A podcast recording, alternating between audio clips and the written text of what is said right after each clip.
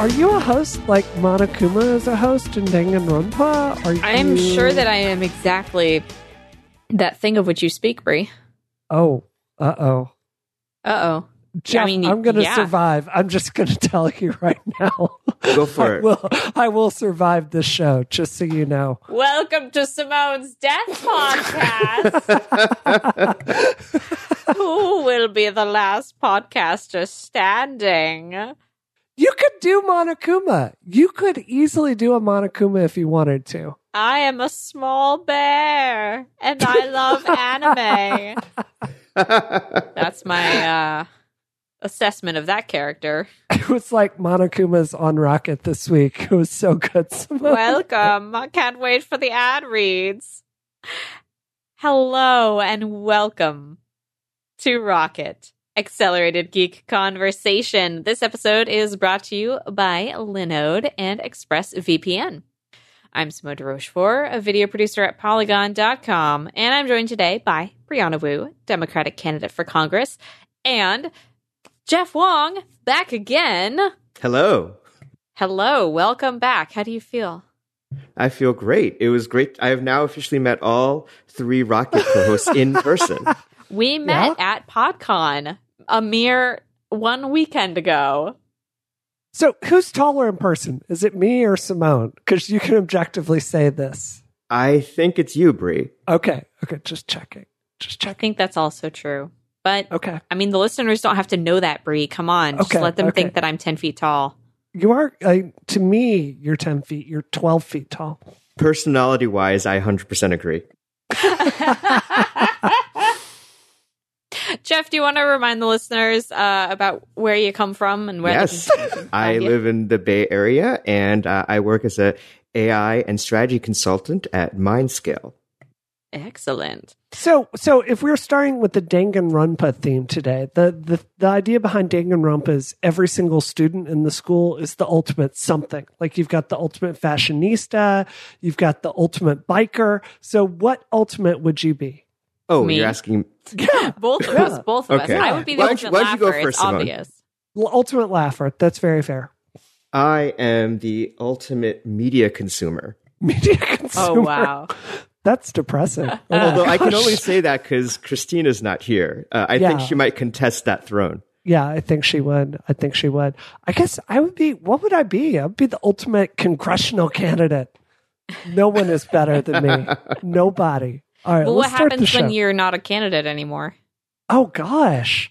I guess I just graduate from Hope's Peak Academy. Anyway, I'm the only person, like, no one listening to the show knows Danganronpa, cares about Danganronpa, has ever played Danganronpa. So let's well, start the perha- show. no, I'm sure there's one person out there who's like, yeah, these references are for me I love them.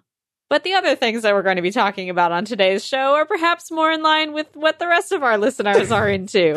Uh, we're going to be talking about Apple's uh, FaceTime security bug, which has just blown up this week, as well as their manufacturing problems here in the United States. And to wrap things up, I'm going to let Brie go off about the Resident Evil 2 remake, it's uh, so which I've seen a bit of, and it's very exciting and It's also good. Terrifying. All right. Well, let's get started.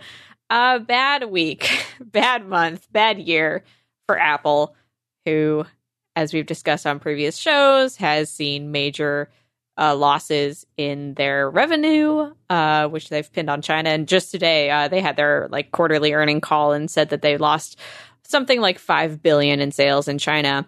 Uh, but uh, aside from that, this week a bug was found wherein if you call somebody on FaceTime and before they've responded, you add your own number as if it were a group conference call between yourself and yourself and this other person, then the audio on that person's phone will connect and you can listen to them before they've even responded to the call. Furthermore, when The Verge tested this, uh, when the person pressed the side button as if to reject the call or hang up, the video would turn on, which is not generally what one wants when um, using a a call when when make or when trying to reject receiving a call. It's Uh, like having not a good. spy device in your own pocket. It's great. Yeah. It's so Yeah. convenient. I mean, you know, I have an entire house full of Apple devices, right? And on my campaign team, we mandate that all senior staff use Apple devices wherever possible.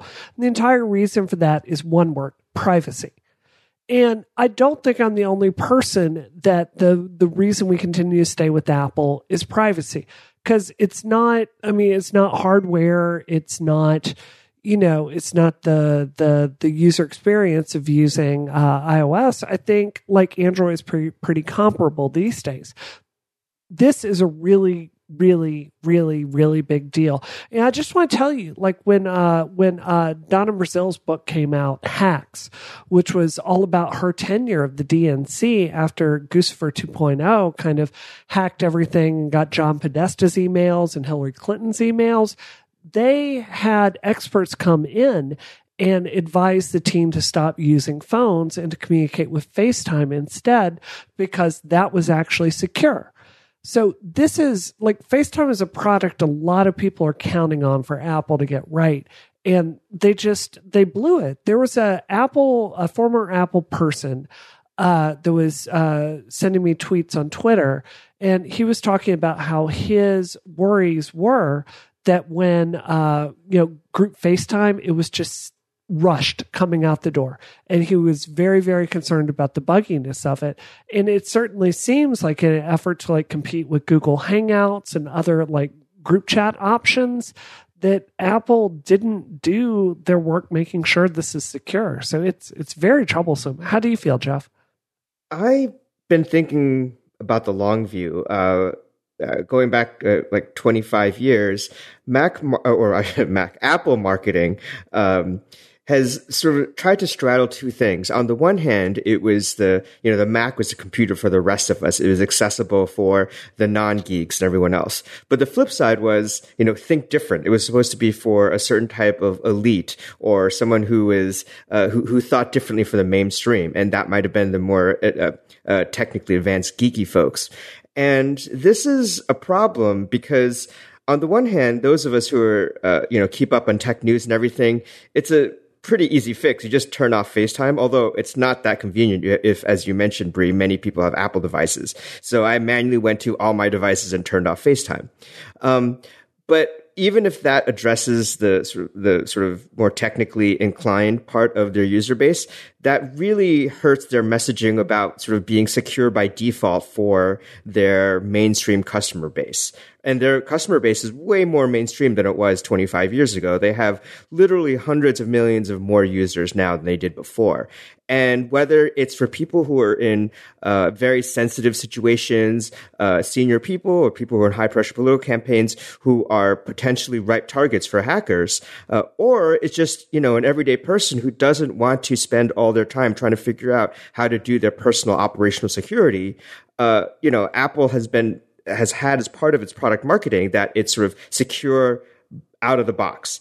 And this really hurts that message. And, uh, you know, as a longtime follower and fan of Apple, I, I, I'm pretty disappointed. Yeah, as as a layperson hearing this, it's not even a hack. It's just something. it's just a sheer accident that somebody could exploit without any technical knowledge whatsoever. So as a layperson, if I if I were a layperson who was valuing Apple for its security, I'd be like, "Oh, well, that's my trust is shattered." I just a couple of updates for the story, and that's completely fair, Simone. Um, so Apple, as of today, they've shut down the server side component for Apple services that allows group FaceTime. So if you haven't gone through and manually shut it down, uh, that should be taken care of on the server Yeah, side. we for no you. longer So- need to, which is great news for me, a lazy person. Well, I mean, yeah, it's it's but at the same time, one of the other stories about this that was really, really concerning is how this bug came to light. Um, you know, this wasn't found by, you know, a hardcore security team like trying to like, you know, crack different versions of iOS. Uh, you know, this was found by a 12 year old playing Fortnite with his friends and using group ch- face chat to FaceTime to group chat with everyone. His mom was a lawyer. she, not being a developer, sent this to Apple, uh, letting them know about this and asking about the bug bounty. Um, they pretty much ignored the the first contact with uh, her. She kind of escalated, used her, you know, like knowledge of as a lawyer to send like more insistent messages about this, and she got a kind of insulting email back instructing her to like set up a Microsoft developer account to file a bug. Oh my goodness. Which I didn't just, hear that latter part. Yeah. And one of the things that's really troubling to me about this is the 12 year old kid is not even going to get a bug bounty about this. Now, I don't know how much I, I've never like participated in Apple's bug bounty, but this kid should be getting some money. And I mean, they should, even if it's just Apple Bling and they're giving them a couple of Mac Pros to say thank you for this. like every a couple US is, manufactured Mac Pros. Yeah, yeah, exactly. I mean, they need to, they need to show appreciation in some way for this. Um, I can tell you, I personally have found a ton of bugs with uh, Safari's text to speech feature, uh, with uh, trying to use Control Panel to switch to AirPods in the middle of conversations, with having it transition between AirPods and YouTube things. Like, I found a lot of bugs, and sometimes it's like I think about filing a radar and all the the the effort behind it it's just like, do I really want to spend like a bunch of time doing this? And the answer is no. Yeah. So I think I think this is really it, it's just it's bad. it's bad on every angle. Like it's bad customer service. It's bad infosec. It's bad uh, for the kid.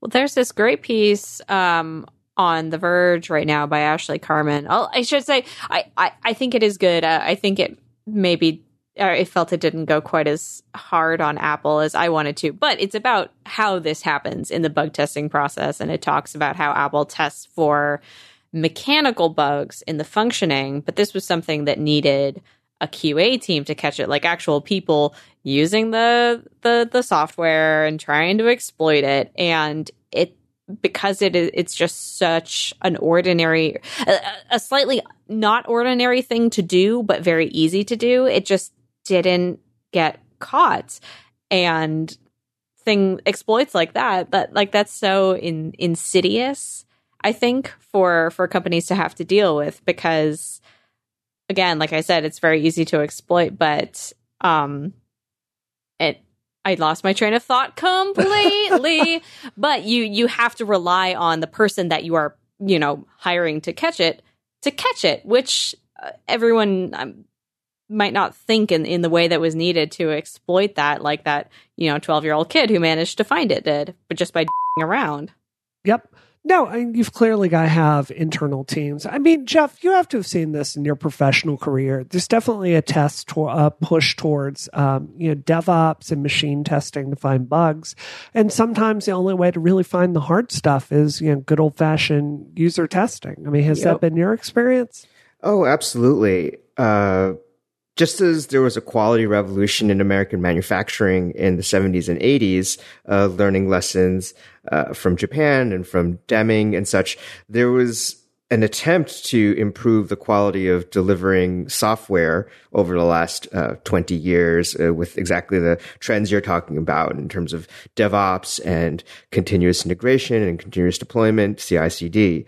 Uh, that said, there are so many use cases and edge cases that uh, you know, if one relied 100% on human user testing, you wouldn't catch everything and it would just be massively expensive.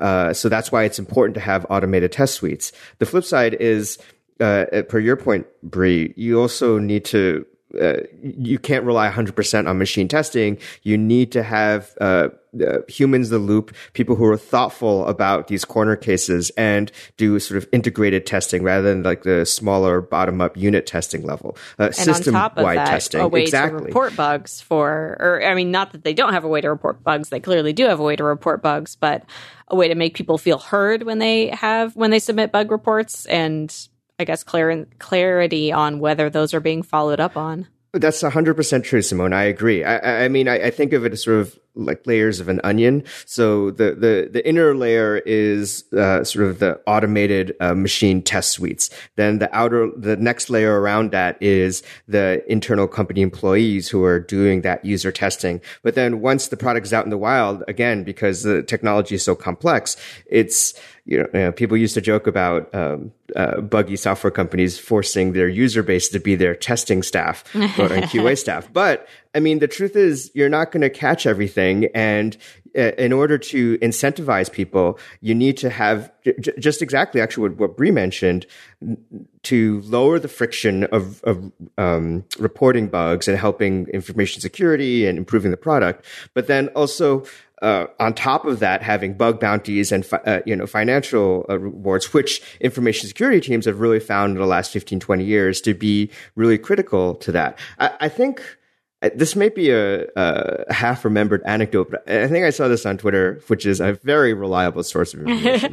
uh, in the last few weeks, someone was talking about how they were so frustrated filing uh, bugs through Apple's what they call their radar system, as Brie mentioned, uh, that they remembered filing a radar to Apple uh, and it not being resolved for a long time, months and months. And then separately, they were hired as an employee at Apple. And then oh. as an Apple engineer, they went and found the radar they had filed and then tried to fix it and then closed it and then uh, had to uh, send it back out to their external account saying, Oh, this is the way to solve bugs. You just need to get a job at Apple.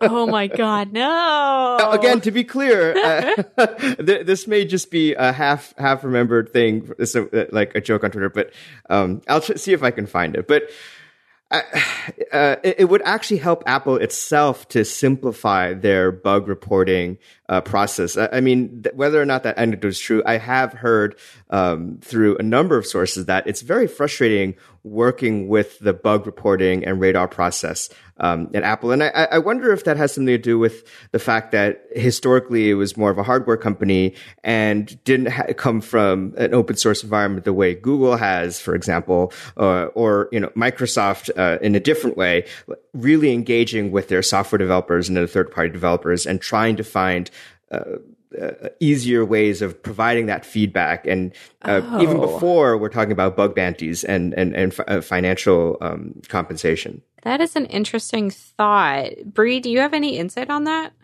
Well, I mean, not specifically with that. I just yeah. I wanted to say um, one of the things here is Apple has to be getting a ton of random bug reports from people. And I, I do have empathy that you know they're probably average iphone users out there they're just writing apple randomly and saying like i can't open my email. I can't get my itunes to play. And and it's got to be very difficult sorting out that noise mm-hmm. from the real yeah. stuff. So i just want to have empathy for that. But i also want to recognize that apple's developer community has really been the, the, the user testing people for iOS for a long time. I mean, there's a reason I don't install GMs on my phone because it's it's like you're at WWDC and you've got one phone with you, it's crashing, and then you can't meet up with anyone for drinks. I mean, they've really they've used the developer community for this role for far too long. At the same time, I really hope this is a wake up call for Apple because it's one thing if, like, the iWork version of Google Docs is in beta for three years and it's kind of buggy. Yeah, that's pages. That's that's not mission critical. If you're talking about FaceTime, that's really mission critical. That is a huge screw up. And whoever is responsible to this, I really hope Apple will hold them to standards because they've really got two choices here. The first one is they can do the corporate, like Facebook thing, right? They put out some statement. They're like, oh, we apologize to people. You know, this is our bad, blah, blah, blah. Or they can really show action that they take this seriously. Because I have to tell you, if a bug is coming out like the thought of my iMessages getting out there, that could end my career, like private conversations with my team. You know, my emails getting out there, you know, this is this is unbelievably serious. And what I want to see from Apple is a response that makes me feel like they're treating this seriously. Mm-hmm. I've not seen that. And the timeline that they have to kind of uh, put out a patch for it is also not, it, it doesn't bolster my confidence. I really agree with that. Um, one thing, and maybe this is a bit tangential, but I can't help but think it's important from a philosophical perspective. Um, I, I, agree. Uh, you know, f- certainly from a professional basis, Brie, you have very sensitive conversations with your campaign staff, and uh, you know, public relations is extremely important to you being successful in your candidacy. But I think privacy is something that is still now undervalued. Uh, uh, in, in, in, in a lot of the conversations around the world. Um, this may be a little bit out of date, but, uh, during the you know, before WikiLeaks became pop, uh, very politicized in the 2016 election, there was, uh, uh, you know, Julian Assange uh, would talk about the benefits of transparency in the late 2000s, early 2010s. And there was this idea that comes from certain parts of the internet and, uh, you know, maybe information libertarians that um, the more information that's out there, the more um, transparency, the freer everything is going to be. And I think that really um, misunderstands how humans work. Mm. Um, hmm. it doesn't mean that there's something nefarious going on if there's private communications between diplomats, between people who are negotiating. Uh, and there's a conspiracy th- thinking that I feel like that is very uh, up to date, like you hear on, you see on YouTube and such, where you think if there are powerful people talking, therefore they must necessarily be conspiring to screw people over. Now, maybe they are. but the other thing is sometimes in a sense of negotiation, you need to be able to say things that are in private and in confidence and say, Hey, I'm just trying to brainstorm here and trying to find a space for you. And for example, let's say I was representing, uh, I don't know, like the, the U.S. in a in a trade negotiation, and um, um, and Simone, you were representing the EU, right? Heck yeah. Yeah, yeah. if I mean, both our both our uh, countries slash regions are going doing great right now. so good, love it. But but um but no, the the point is that um you and I may say something. Uh, I may some, say something about my American constituents, and you may say something about your EU stakeholders that would sound terrible to those respective audiences. But it may be something that is both true, if somewhat politically incorrect, and this a way is for Hillary us to Clinton's bond. deplorables comment. Well, that I feel like is a little different because public. that was that meant was in public. public. Yeah, yeah. That's fair. So, but... so I will, uh, and uh, honestly, I would never refer to constituents okay. as a deplorable. I, I, I, I want to pull away from the 2016 thing because yeah. yeah. but but but the, and and by the same token, and and so then it's like um, Simone, you and I might need to hang hammer out an agreement where it's not just you know, a la certain White House occupants, like winning, like me beating you or you beating me, but us crafting something that's durable and is seen as somewhat win-win. But then if there are compromises there, you have to go back to the EU and sell them on it. Suddenly you and I are on the same team in a way, and I have to go mm-hmm. back to the US and sell them on it. And if all of our private conversations while we were hammering this out were thrown out there, then the whole thing gets uh, gets destroyed. Now, I, I'm, I, I do think generally transparency is a good thing, but um, it's it's interesting. There is the the the um, the malicious component that Brie is talking about in terms of uh, hackers coming in and saying things. But there's also the fact that I think there is in discourse this idea that um, that we need to devalue uh, privacy, that it's somehow some sort of privilege rather than a right. And I think yep. that's mm. something that's really been lost. And that's not even purely a tech topic. I think, you know, it's a larger social thing. Anyway. Oh boy, I do I agree with anyway. that. I mean, even just in the, at, like you said, as a general cultural question uh, with the internet. I think because of the speed of the internet and the, the availability of information, there's, like you said, this idea that we should know everything, we must know everything. And I, I think that that's an impulse that we have because it, it, feels good to find things out. It feels good to learn things and to be privileged to information. But like you said, it's so obviously not how we're built as a species, like having privacy is good, not not having to be observed every second of the day is good. And I mean, we are under observation essentially every second of the day because of social media. And now we're under observation because people can call us on FaceTime and spy on us. Although, again, not anymore because they took right, away right. the group chat feature. But a bug that a 12 year old can find to some extent this is it's low hanging for right this doesn't bother me like it's going to get patched what worries me is if you understand a thing or two about cybersecurity and you understand like hostile foreign states like stockpiling zero days i'm talking like teams of people to like really reverse engineer iOS and like figure out ways into your phone. Like people out there working all day, every day to compromise the phones of elected officials, of CEOs, of high level people at corporations. I mean, even just even social hacking of those high level people. This is an utterly legitimate worry about there uh, about Mm-hmm. all of this. Like this is swear to God warfare in the 21st century. And it just really gives me concern if Apple is missing the big picture on privacy like this. Mm. How can we really trust that FaceTime, if you really go deep down into it, that you know the you know, the, the encryption on it is solid. How can we really know that? Because Apple doesn't make their source code private. And the thing that we've got to understand is I'm not an open source fanatic. I think both approaches have different roles, but open source really works well if you want to put something out to the public and say, here's the code, here's what's running, here's how you can make sure that what we compiled is what's actually running on your device. Then anyone can go in, look at that code, and can like find bugs and can like address them, right? It's not perfect because it's more easily attacked, but it's Mhm. also more easily defended. With something like FaceTime, that is completely proprietary with Apple. We're trusting them to have done the work behind the scenes. But when you have something like this that really illustrates that they haven't done the work, it just gives me more concern than I can begin to say. Oh yeah, it's such a it's such a disheartening thing.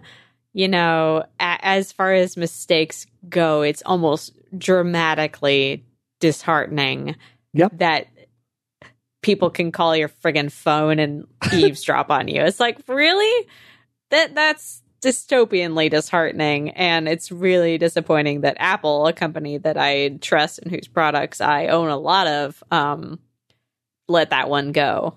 I'd like to ac- ask a question about this topic before we Sure. close it. Uh, I can't help but uh, maybe it's where I've been uh, on the internet the last few days, and I feel like people are not talking about this nearly as much as. no. Okay, Oh, good. So it's not just me, right? I know there's other news. There's always massive amounts of political news, but uh, you know, I, I, I, I, I agree with both of you about the importance of this. And I, I guess what's more worrisome is that it, it seems like it's made much less of an impact than we would have guessed based on severity of what we've been talking I about. mean, just maybe now. we all have disaster fatigue. That could be a thing. But I definitely did see some people um, in responses to tweets saying, well, I, I don't think this is such a big deal. And it's like, oh, I, I don't think we should be comparing it to like all the bad crap that Facebook has done. But that doesn't mean it's not its own bad thing. Like, it, it's still a disaster, certainly a PR disaster, a, a trust disaster. It's still a bad thing that happened. Like,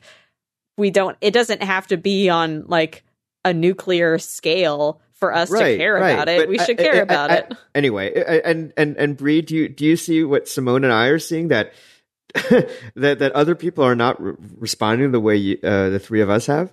Well, I I, I want to say I don't expect the general public to deeply care about infosec issues, right? Like to anyone out there listening to it, we are the ones that get this stuff. It's up to us to push for policy, to you know, make our needs known, to basically look out for everyone else. Like an analogy I use all the time is I am not the best person in the world to regulate stocks because I just don't have that kind of financial background on it. Like we're, I'm trusting regulators and people with that kind of background to do the right thing there. So, um, I, the people I follow on Twitter, this is all I'm seeing today. That's because good. I follow a lot of infosec journalists uh, and infosec people on Sadly, Twitter that makes me my- feel better. but, but I mean, like, that's good. That's need what we to- want, right? but do you remember all the stories after Facebook's thing? It's like uh, after the Wait, which. Facebook thing? Okay, Yeah, after Brie, the elec- please. after Cambridge Analytica, and people Okay. are like, "Well, this is the end of Facebook. People are going to stop using it," and then the numbers come out, and it's not true. That doesn't surprise me. I don't expect a future where my next door neighbor is worried about like the the the encryption standards Yeah. for WhatsApp. That's never going to happen. This has to be a government issue because neither the buyer or the seller is e- ever going to pay for privacy. And I think one last point on that, you know, even even we, the people who do care about this and are talking about it, uh, we have a Facebook story that we're not talking about this week because we're sick of talking about Facebook. Um, so I do think that disaster fatigue is a very real thing. That's a great point. Uh, I mean, you had brought up disaster, disaster fatigue just uh, earlier, and that's, I mean, we're going through an example of it right now. Yeah. It's like how many times can I say, "Oh, this is bad." A bad move here. Uh, let's talk briefly about something good, though. This episode is brought to you by Linode. Yeah. With Linode, you can instantly deploy and manage an SSD server in the Linode cloud. And you can get a server running in just seconds with your choice of Linux distro, resources, and node location. Do you guys remember what voice I was going to do for this? It was think my it Brie was my does. Monokuma voice, right? I want to hear Bad Mary Poppins voice. That one. Oh. oh. Let's see. Okay, channel my inner Julie Andrews, but bad. A spoonful of linode makes the medicine go down. Linode serve the customers with the help of 10 data centers. Ah, and they're about to add more. Children, listen to me. Mumbai, India, and also Canada will have data center. I don't know why this one city in India and then the entire country of Canada will all have data centers before 2020, children. Linode features native SSD storage, a 40 gigabit network, and Intel E5 processors. That means you're able to serve your customers faster than ever before. Repeat after me, children. Serve our customers faster than before. My meter is a little bit off. And what are we not going to stress about? Overspending. Linode have designed their pricing tiers to feature hourly billing, with the added bonus of a monthly cap on all plans and add on services such as backups and node balancers. What does that mean, children? We're saving money. I love to save money, don't you? Well, Linode has pricing options that suit everyone. Their plans start at just one gigabyte of RAM for just five dollars a month. Children, what is your what are your allowance? Jeff, what's your allowance per week? A, a solid $5. Oh goodness, that's only there, and there are three weeks per month. Uh, mostly. That means that this is quite affordable. And they offer high memory plans starting at just 16, starting with 16 gigabytes of RAM. That's actually a lot, I said. Actually, but it, it really is quite a lot. And then it would have a special offer for you, children. As a listener of this show, you can go to linode.com slash rocket and use promo code ROCKET2019 to get $20 toward any Linode plan. Mike Hurley, who is English himself, is slapping his own head right now, having to listen to me speak in this accent. On the one gigabyte of RAM plan, that is four free months. Because remember, I just said you get $20 by using Rocket 2019 as your offer code. That's incredible. And with a seven day money back guarantee, you have nothing to lose, children. Nothing to lose. I do encourage taking risks, but this is not a risk. Give Linode a try today. That's linode.com slash rocket, L-I-N-O-D-E dot com slash rocket. And the promo code ROCKET2019 to learn more, sign up, and make the most of that $20 credit. Thank you so much, Linode, for your support of this show and all of Relay FM that will certainly be ending after today. Mike Hurley's going to listen to this episode. He's just going to be punching the door. He's going to be so upset. He's gonna give me a phone. He's gonna call me on Facetime, and he's gonna add his own number. well, you oh. can make him madder by replying to him in a British accent. Hello, Hello, Mike Hurley. Mike. I know we met again at PodCon just last week, and we had such a good time together. But our friendship is over. You know how you could really troll him? Next time you go to PodCon, you need to get a fake beard, like a giant fake beard. and Yeah. Wear it around him and do the British accent. And also tell people your name is Mike Hurley and just see how that goes. For those unfamiliar with Mike Hurley, he does indeed have a beard. And so will I next time I see him. Ah, lordy. Well, okay. Moving on to our next story. Um this is an interesting one from the New York Times this week based on some interviews with Apple employees about manufacturing in the United States. Uh, so in 2012, when the last the last Mac Pro uh, was being announced, Tim Cook said it's going to be ma- manufactured here in the U.S. Um, and it was in Texas, and it encountered many many problems along the way. And the one focused on in this article is the need for these tiny tiny screws that go in the computer. Um, and with manufacturing in China, they would be able to get a lot of screws made custom and shipped in bulk so that the production wouldn't slow down. But in Texas and in the United States at large, there was no one to make the screws to those specifications at the numbers that Apple required to produce at the level that they wanted to. Uh, so it's it's a fascinating look at kind of why an example of how the supply chain in the United States is messed up and why we are light years behind a country like China competing in that area, which I personally think is disappointing and not not not saying like this is disappointing of Apple, how dare you, but disappointing because from a job creation standpoint, like one would hope that this would be something that a company would be able to do. Like a, a billion dollar company will be able to say like oh yeah we're going to try to manufacture one a, a device in the country that we are based in and to find that even apple had so much difficulty doing that is like oh god that sucks Well, I, w- I would say even the New York Times, which is not exactly a bastion of, you know, progressive liberalism, like even they point out, they have a, a quote from an economics professor that's like, look, China is basically an authoritarian state. And if they need to get 100,000 people to show up to do something for very low wages, the state has the power to do that. So, you know, it is the, the New York Times piece goes into a lot of it. And there, there are, valid concerns uh, from this piece. One of them is like, is the United States producing enough tooling engineers? Are we producing enough like people with the skills to do uh, precision manufacturing, particularly in electronics? That answer is obviously no, and we should push for that education more. At the same time, as the New York Times piece points out, the average uh, the the minimum wage in Guangzhou is two dollars and ten cents an hour, and that's with benefits. And I know there's like issues of artificial devaluation of the currency, but even still, like that is a very it's a very concerning number, right?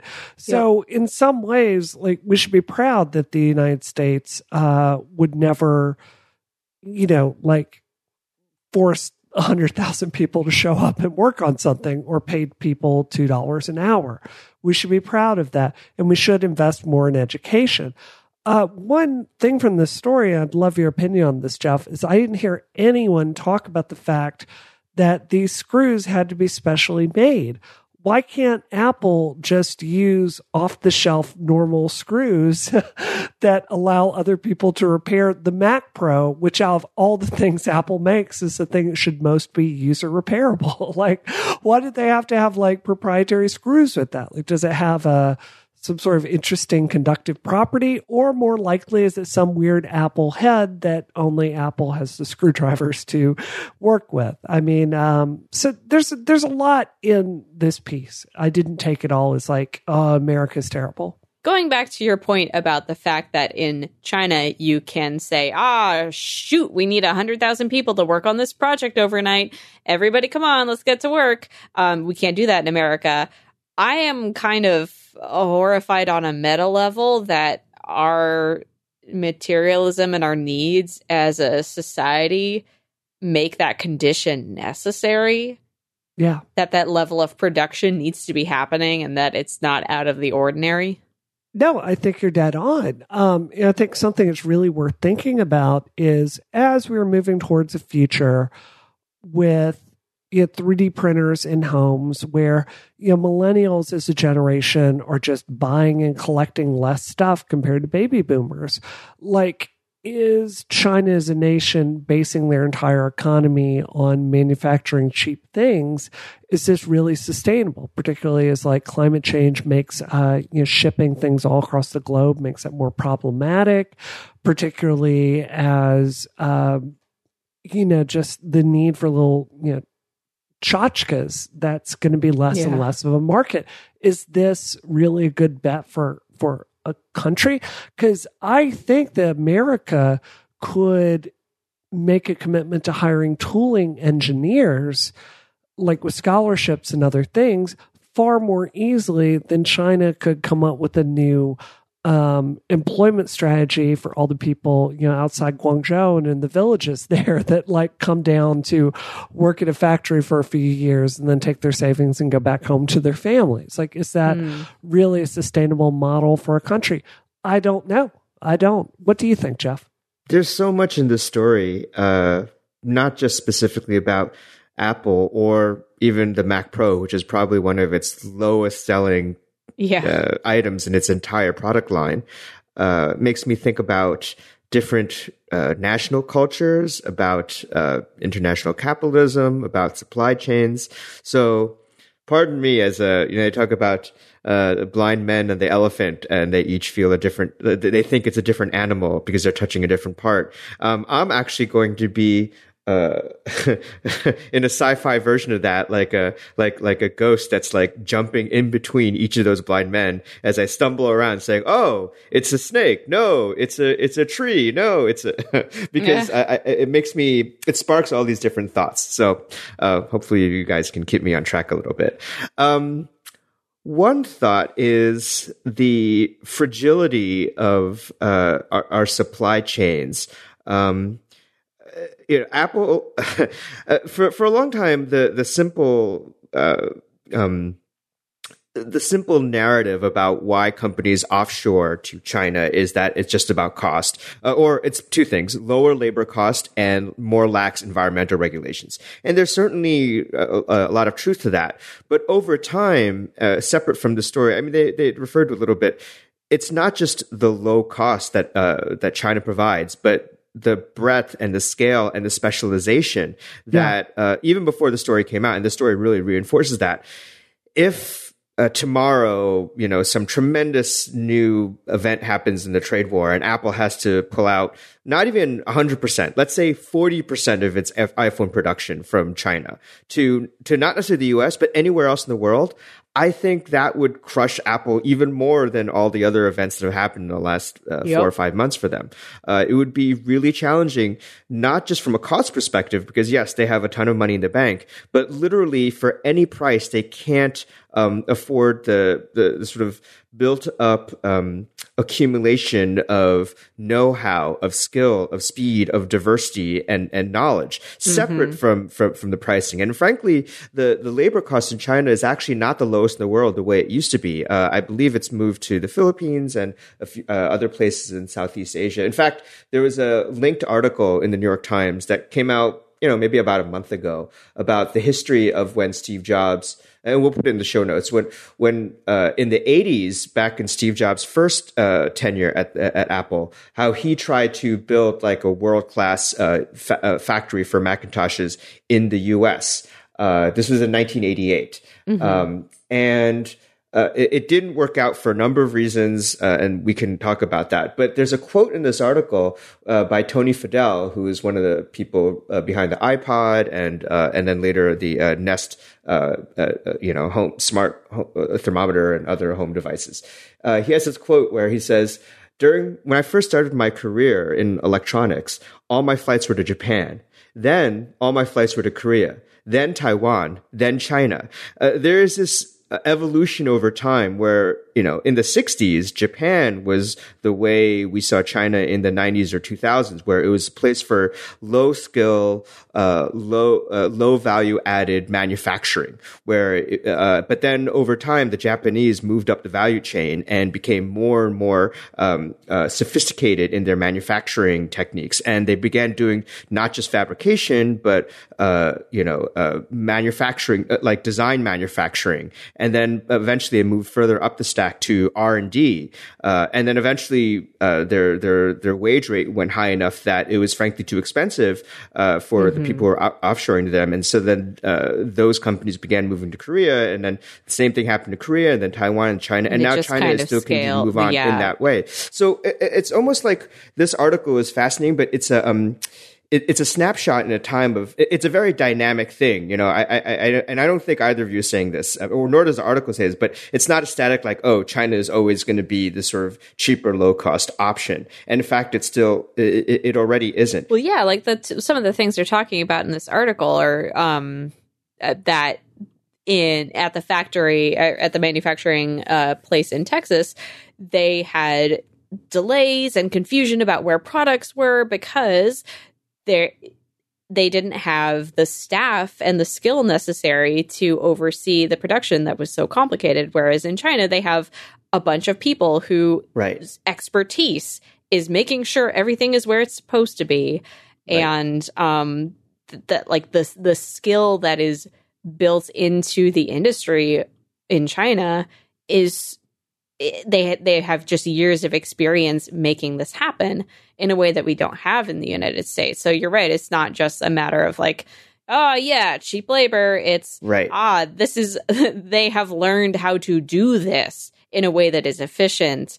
and functional, and they have expert, skilled labor that we don't have. That's an excellent point, Simone, and and it makes me think of this um, this long running debate among economists. Right? Uh, let's say uh, uh, the economists of you know go wherever it's cheapest school. Like like a uh, how about the discount school of economists yeah, on the one hand go. right? That's where and I then, go to school and then the sort of investment school of economists on the other hand right? So the discount folks say hey I mean if uh, you know your your lunch is all uh, the same quality and the same convenience. Why would you pay an extra three dollars uh, for a lunch if you could get one for seven bucks? Why would you pay ten bucks or something like that, mm-hmm. right? Um, and by the same token, they would say uh, you should just go where manufacturing is the lowest cost because um, that actually produces that, that means that they can reinvest that money in other things and like consumers get lower uh, uh, lower cost products which means they can spend save more money and you know do the whole Walmart strategy right? Uh, and this has been going on for decades. And then the um, so that, that would be the discount school. But the investment school of economists is say well that's that assumes there isn't like a seed corn effect, right? The problem is if you're eating your seed corn, if for example in the 70s and 80s there was an, these folks were saying, well, if we keep offshoring things to Japan and Asia and everything else, then it's not just that the the people who do the uh, the, the final assembly manufacturing are, are going to go out of business, but the people who supply. And first of all, there's the community aspect, right? Um, all the people who don't work at those factories, but the people who work at the restaurants and and mm-hmm. and, and uh, you know and, and, do all the services around and make those communities uh, work and the firefighters and the teachers and everything else that um, those people will go away they can't be as fungible the way capital is right the but there's a even from a hardcore capitalist argument that there's a problem because those uh, final factories rely on machine and tooling. Like someone mm-hmm. is uh, th- those factories rely on special machine tools that can stamp out these uh, you know screws or whatever it is. And if if there's like a whole nexus of people who are not building that, then those people who got a business. So that let's say in the future uh, a great American company company like Apple comes around with its billions of dollars and say, you know what, we want to reinvest in the U.S all the seed corn is gone. Like even if you wanted, even if they they flooded these communities with money and reopened these factories, those factories would not have those supplier networks to put those Yep. equipment back in, the raw material, etc. And, so and this is a major concern actually of the uh, the auto industry in Detroit, right? Um, uh, there was of debate about uh, whether uh, the, the auto industry would be going into bankruptcy during the financial crisis of 2008, 2009. And part of the argument of like the government bailouts of that was say, look, it's not just like, oh, we can reopen later. Eventually there are these like spiraling, cascading knock-on effects uh, earlier in the value chain where all the parts suppliers and then all the machine tool people who support those parts suppliers, all of them will go out of business. So it's just very hard to wind that back. And I think we're living with the consequences of that in some extent. Yeah, eventually you have to start building it up from zero, basically. Oh, I'm I'm reminded of a um, you know, it was a video game competition I judged with Chelsea over in France, and their venture capitalist community was trying to basically recreate San Francisco. Uh, they wanted like a, a vibrant, um, you know, space Ecosystem. yeah, ecosystem for people to create games. And what they found and what a lot of other nations, including Russia and, you know, Israel, have found is that Silicon Valley is so unique. There's an X factor on of it, and they're leading the world. That's a very hard thing to replicate. Yeah, I'm just I'm I, I'm reading the story. I'm hearing what you're saying, and I'm thinking to myself, like, there's there's like a short list of things a nation can really, really be good at, right? Like we can be kind of good at some things, but like United States, like when it comes to, to coding and bringing really first class products to the world, we do this better than anyone else. And I think it's probably fair to say that China has created a really unique culture around manufacturing that goes beyond cheap labor. It's just an expertise and a flexibility that I think it would be very hard for other nations to to disrupt. Um, that said, I really feel very, very strongly, having run for Congress, that we have got to get far more serious about STEM education in schools. And this isn't a political podcast. I'm not going to go into a whole spiel, but I will say, as I've traveled around Massachusetts, a state that a lot of people think is hyper wealthy and like a lot of a state a lot of people associate with education, I'm constantly shocked by how bad our STEM programs mm. are in schools. And I just I think we need better leadership on that. All right. These are our Well, on that happy note. yeah, on that happy note, this episode of Rocket is brought to you by ExpressVPN. We've seen a lot in the media lately about online security breaches. Am I right, kids? We're Yep. right there with you. right there with you. So it's only natural to wonder or worry about where your data goes. Especially when something as simple as sending an email can put your private information at risk. Dun dun dun. Chances are you are being tracked by social media sites. Uh, qu- not chances, just you are, you are, period. Marketing companies and possibly even your internet provider. And not only can they record your browsing history, they can sell it to people who want to profit from your info. You can take back your privacy with ExpressVPN. ExpressVPN works by securing and anonymizing your internet browsing. It encrypts your data and hides your public IP address. You can turn on ExpressVPN with just one click. The easy to use apps run seamlessly in the background of your computer, phone, and tablet. And it costs less than $7 a month. ExpressVPN was rated the number one VPN service by TechRadar, and it even comes with a 30 day money back guarantee. If you ever use public Wi Fi and want to keep people away from your data, you need ExpressVPN. And I can vouch for how super easy it is to set up. Uh, I have it on my MacBook now and also on my phone. Uh, it just, boom. First of all, it just so seamlessly I was able to get it running and connect to it and like understand when I'm connected and when I'm not connected. Um, and I, when I was using it, I did not notice any kind of slowdown in my internet service. I think I was using it, it was at SeaTac Airport when I was on my way back from PodCon. Oh, smart. And yeah, yeah, because airport Wi Fi, you know, a definition of that. So yeah, it was just super duper easy to both set up and to use kind of thoughtlessly, which is what I want from things. And I just got an email from them um, that says that they have an app for routers that lets you protect all the devices in your home. And you can get a router running ExpressVPN right out of the box, which is exciting to me. And that's a link that I'm going to click on. And hopefully my privacy will be respected by it. So now that you've got a VPN running, Simone, you realize like next time Jeff runs into at PodCon, you're going to be Lisbeth Salander. Like you're going to have your head shaved. You're going to have piercings everywhere. You're going to be hacking everybody around you. They're going to steal some dude's Lamborghini. It's that is a awesome. side effect now. Between, yes. Between that and the beard, I don't know if I'll be able to recognize you, Simone. Oh, don't worry. I'll post a lot of photos on Instagram. Actually, no. Uh, I just need to talk with you and then listen to that laugh, and that's as unique yep. as a fingerprint. the laugh is the giveaway. That's this it. is my new laugh, children. All right, protect your online activity today by going to expressvpn.com slash rocket. If you don't want your online history in the hands of your internet provider or data resellers, ExpressVPN is the answer. By going to expressvpn.rocket, you can get three months free with a one year package. Once again, that's expressvpn.com slash rocket for three extra months free with a one year package.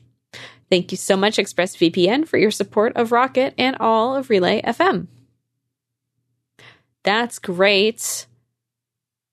I'm glad. I'm glad that we still got them. It's really Woo-hoo. cool. I like using it. It's also a very attractive app.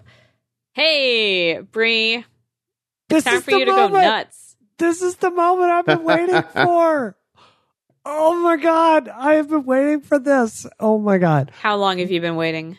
Since 1998, Simone to Rush 4. Oh my god. So, okay.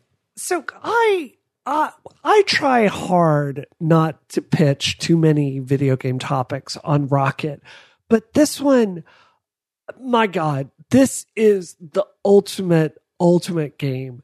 This is so good. I'm talking about the Resident Evil 2 remake. So, just to give listeners a little bit of background, the first Resident Evil came out in, uh, God, what year was it? Must have been 1995, 1996.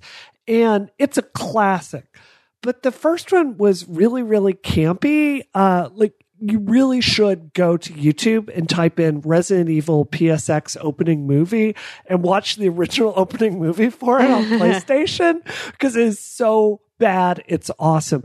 They literally got a bunch of teenagers and took them out to a field to pretend to be special agents. And the acting is like, no, don't go it, this game it's it, it's a classic, but the acting in it is just so unbelievably campy and bad and terrible. Resident Evil 2 came out. They knew that they had a hit on their hands. Uh, and they they were developing it. And something not a lot of people know is that there's a game in between the two called Resident Evil 1.5, where they got through an 80% build of it and it just was not up to snuff. So they threw out pretty much the whole project and just started over. And eventually in 1998 came out with Resident Evil 2, which is an amazing, amazing game. Just the pinnacle story based games. Now in 2019, we get the remake. And I have to tell you, Simone, like I, I know it's only January. I know a lot of stuff that's going to come out this year, but it is so hard for me to imagine anything topping this game. It is so good. That's a strong um, statement, Brie. It's like you said, it's only January. But it, it's this is what I like about this. It's not like Assassin's Creed, you're playing it for what, 60, 70 hours? The rest the of my damn gameplay. life. Right. Well, yeah, you're trapped forever. Um, this game is really short like it took me about eight hours to get through my first playthrough, but that's because I'm like a completionist. I'm trying to find everything and trying to understand the game to speed run it later. um, you could very easily get through a Claire playthrough in four or five hours, like beginning to end. And what makes it so good is every second of those four hours is polished within an inch of its life. The the sets are perfect. The lighting is perfect. The zombies are really thought through. The weapons that you're going to get in every corner are really well thought through. The gameplay keeps changing and it's just unbelievably tense and unbelievably it's it's horrible. I mean, you've seen this game being played, Simone. Like, what are your thoughts? Because I'm not. It's beautiful, right? It, yeah, it was. I was. I was terrified. Brianna Wu. I was Yeah? watching Jenna play it at work, and we just got to this part in the uh, police station where she is trying to like go through a library, and there's it's just a, a very tense, painful question of like, okay, I hear them down there, but where are they? I have to climb a ladder to get down to where the zombies are, but I don't know what's at the bottom of the ladder and like where they're going to be coming from.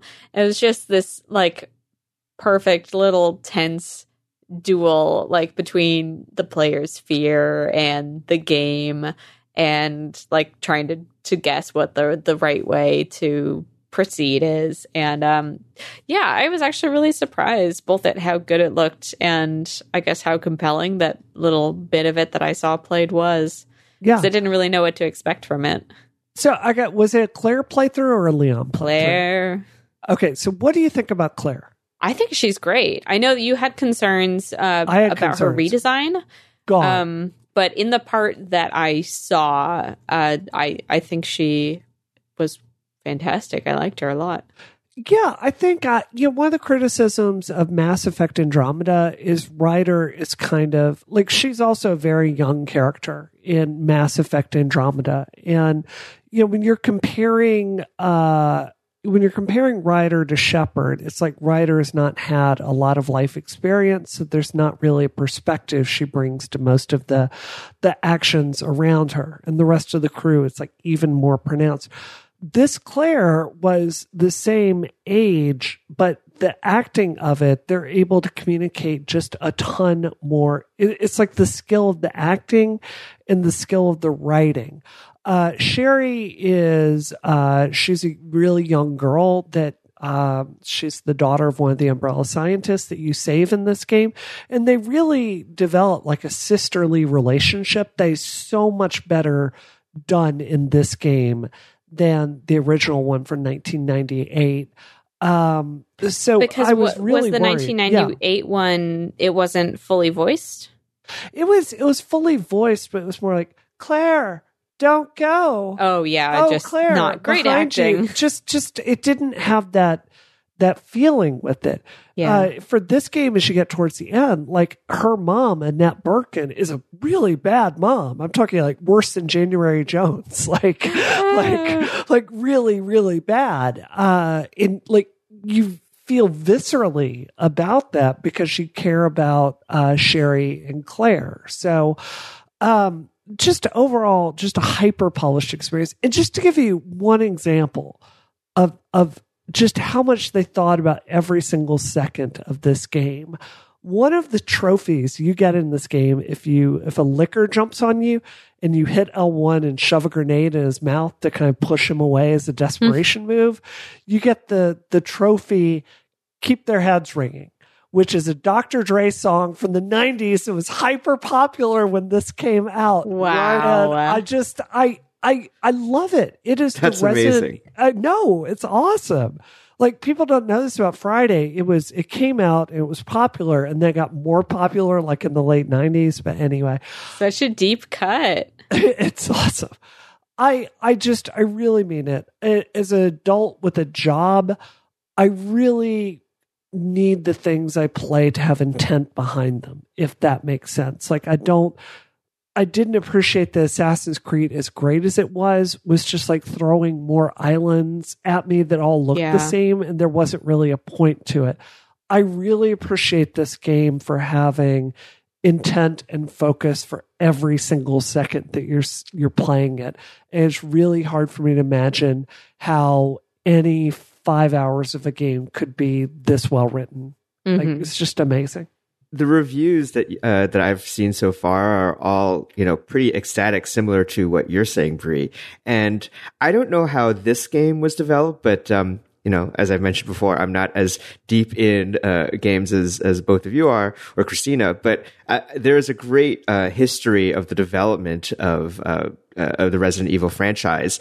Um, that what's this? I'm going to pronounce his name wrong. Uh, sorry, it's um Alex Aniel. He's been writing. It's going to be a two volume book that he's been writing for like five years, right? Oh. Um, but they had an excerpt of it, and we'll include in the show notes uh, about the development of Resident Evil 2, like the original one, that 97, 98. and it got me thinking about how this intentionality, like, like it was a combination of creativity, but also luck and serendipity to get to get it to where at this point. Uh, it was a new director for what eventually became Resident Evil 2, but as you said, Brie, it was uh, 1.5 first, uh, and it was a guy named Hideki Kam- uh, Kamiya, um, and. I, I mean, I don't know about him, but he's apparently a legend in the industry.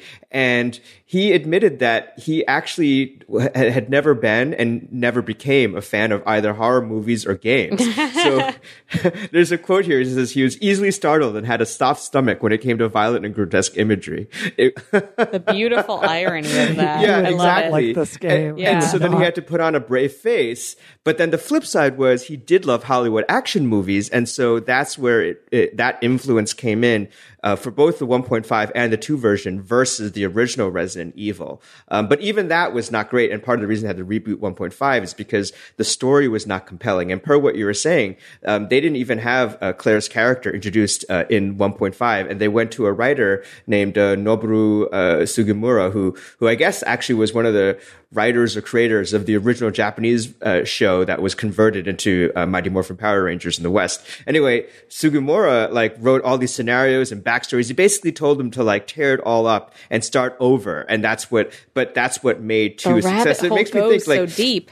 Yeah, it's anyway. I, I I highly recommend reading this article. But, Um, but that's, I mean, what you just said, this is something they do in the game industry. When I was, uh, Simone, I did a piece for Polygon about the redesign of Lara Croft and the, the thought behind her, like taking her from this hyper sexualized character to someone like very human and relatable. And I was uh, interviewing Crystal Dynamics about this, and they were telling me about how in that world they went through and they had a writer write backstories for every single one of even the enemies on the island Wow. that you're you're killing and like what their motivation was behind that and it's just a story that only the internal development team hears but it led to a lot more feeling in the product. And that's absolutely what happened in Resident Evil.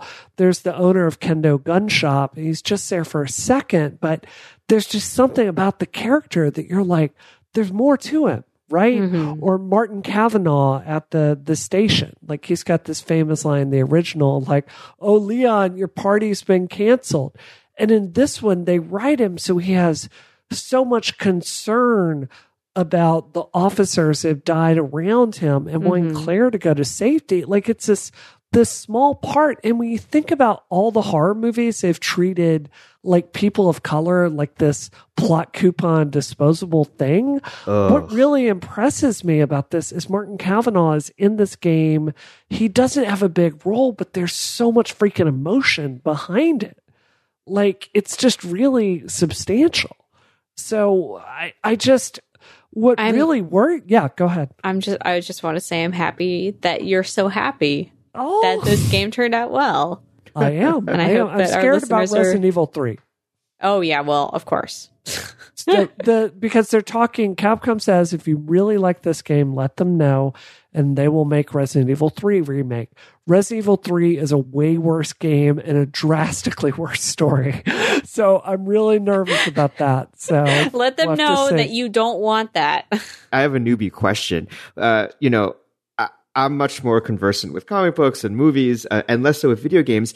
And it seems like there's this culture not just of remaking games, but remaking specific like sequels or another one. I mean, ha- what goes in the decision, I guess, uh, of a Capcom or any other studio to say we want to revisit this franchise, or either we want to add another, you know, like Final Fantasy, or we want to go back to one of the highlights of a franchise and redo that for modern consoles and things I like that. I feel like that might be too big a topic for Okay. the end of our show, although I it Yes, is something I'm very interested in. We're very long. I'll give you a quick answer. They usually go for a cheap HD remix, uh, just upscaling graphics. Here, they redid the entire game. Like, Got it. every set, just completely new game. So good. All right, Jeff, what are you up to this week? Well, I have a, a slightly embarrassing confession. I've Yeah. been obsessed with a recent Fox TV show uh, uh, called one? The Passage, which is uh, an adaptation of a trilogy of vampire novels that came out Oh in 2010 or so. And a lot of people complained. They said, "Oh, this should be a limited spe- uh, series on HBO or one of the other streaming things where you don't have network standards and practices." And it has Mark Mark Paul Gosselaar as the lead, but Oh. I don't know. It sort of sucked me in. Sucked. Oh, I did not. Oh, you got me, Simone. All right, Brie. What about you? What are you up to? Uh, we are uh, I'm doing a ton of call time and fundraising. Call and it's- time, It's call time. exhausting. It's fun. I love running for Congress. Uh, you get people out there when you get a call from somebody who's doing political fundraising. Please understand they're sitting in an office with very little sleep, and they're just trying to get their team paid. And they're doing this because they love this country. so just be nice to them. Like it's uh it's kind of the worst part of the job. So That sucks. Keep it up, Brie. I will. I will. American hero. What am I doing? Uh, I have. I'm going to see an eight-hour live reading of The Great Gatsby this this weekend, and I'm so excited, y'all. Wow. Have you ever heard of anything so my brand? That is yes. Yep, are you, are me. you going to dress in period appropriate, like you know, 1920s? Oh, I uh, wish dress? I could. My God, I'm so excited. Wear your Mike curly beard and bring a monocle just to keep it classy. That's actually a really good idea. And then if I fall asleep, I'll just hide behind the beard. I won't fall asleep. I love The Great Gatsby more than anything. really? Yeah, I think it's great. Okay. I think it's It's Fitzgerald's book. best book. I I I think there's a strong argument for that. I've been trying to figure out why people love Tender Is the Night so much. I've been reading reviews of it, and I just can't. I can't relate. You know how You know you sometimes you, see a meme and you're like, "Oh, I can relate." Tender Is the Night is the reverse of that feeling for me. You know what you should do is you should start like uh, there. there's like so many YouTubers out there that just make a career out of tearing things down. You should like become an angry book YouTuber. Like this book is trash. I can't believe it. You know what? Goodreads you can do a Twitch cheating live us. stream of you reading "Tender Is the Night." I it love would be so horrible. I bet you could make it entertaining, though. Oh god, it would take weeks. It took me literal like literally half a year to read that book because I hated it so much. Oh gosh, so that's what I'm doing. Jeff, where can we find you online? Uh, you can find me at Twitter at Jeff Hwang, J E F F H W A N G. And Brie, what about you? You can find me on Twitter at Brianna Wu. You can find me on Facebook at Developer Brianna Wu. And you can please support me at my run for Congress by going to supportbrianna.com. All right, and you can find me on Twitter at DoomQuasar and also at youtube.com slash polygon, where I'll have some interesting videos about history coming out soon. Although not the 1920s, but video game history. Very exciting. And by the way, Jeff, thank you very much for your donation this week. we Oh, appreciate thank it. you. Uh, I'm, I'm very happy sweet to. of you. Have we? Thank you. For, But we haven't ended the show yet, yet, right? No, we Oh, haven't. If you We're want still to going. edit that out, we can. But I just wanted to say thank you. So If you like this show, please do consider leaving a review on Apple Podcasts. We super appreciate that. Helps people find it, and it's wonderful. Uh, and tell your friends about it. Get them get them up to date on all the goings on of the tech world. Thank you so much for listening. This episode of Rocket is terminated. terminated. Terminated.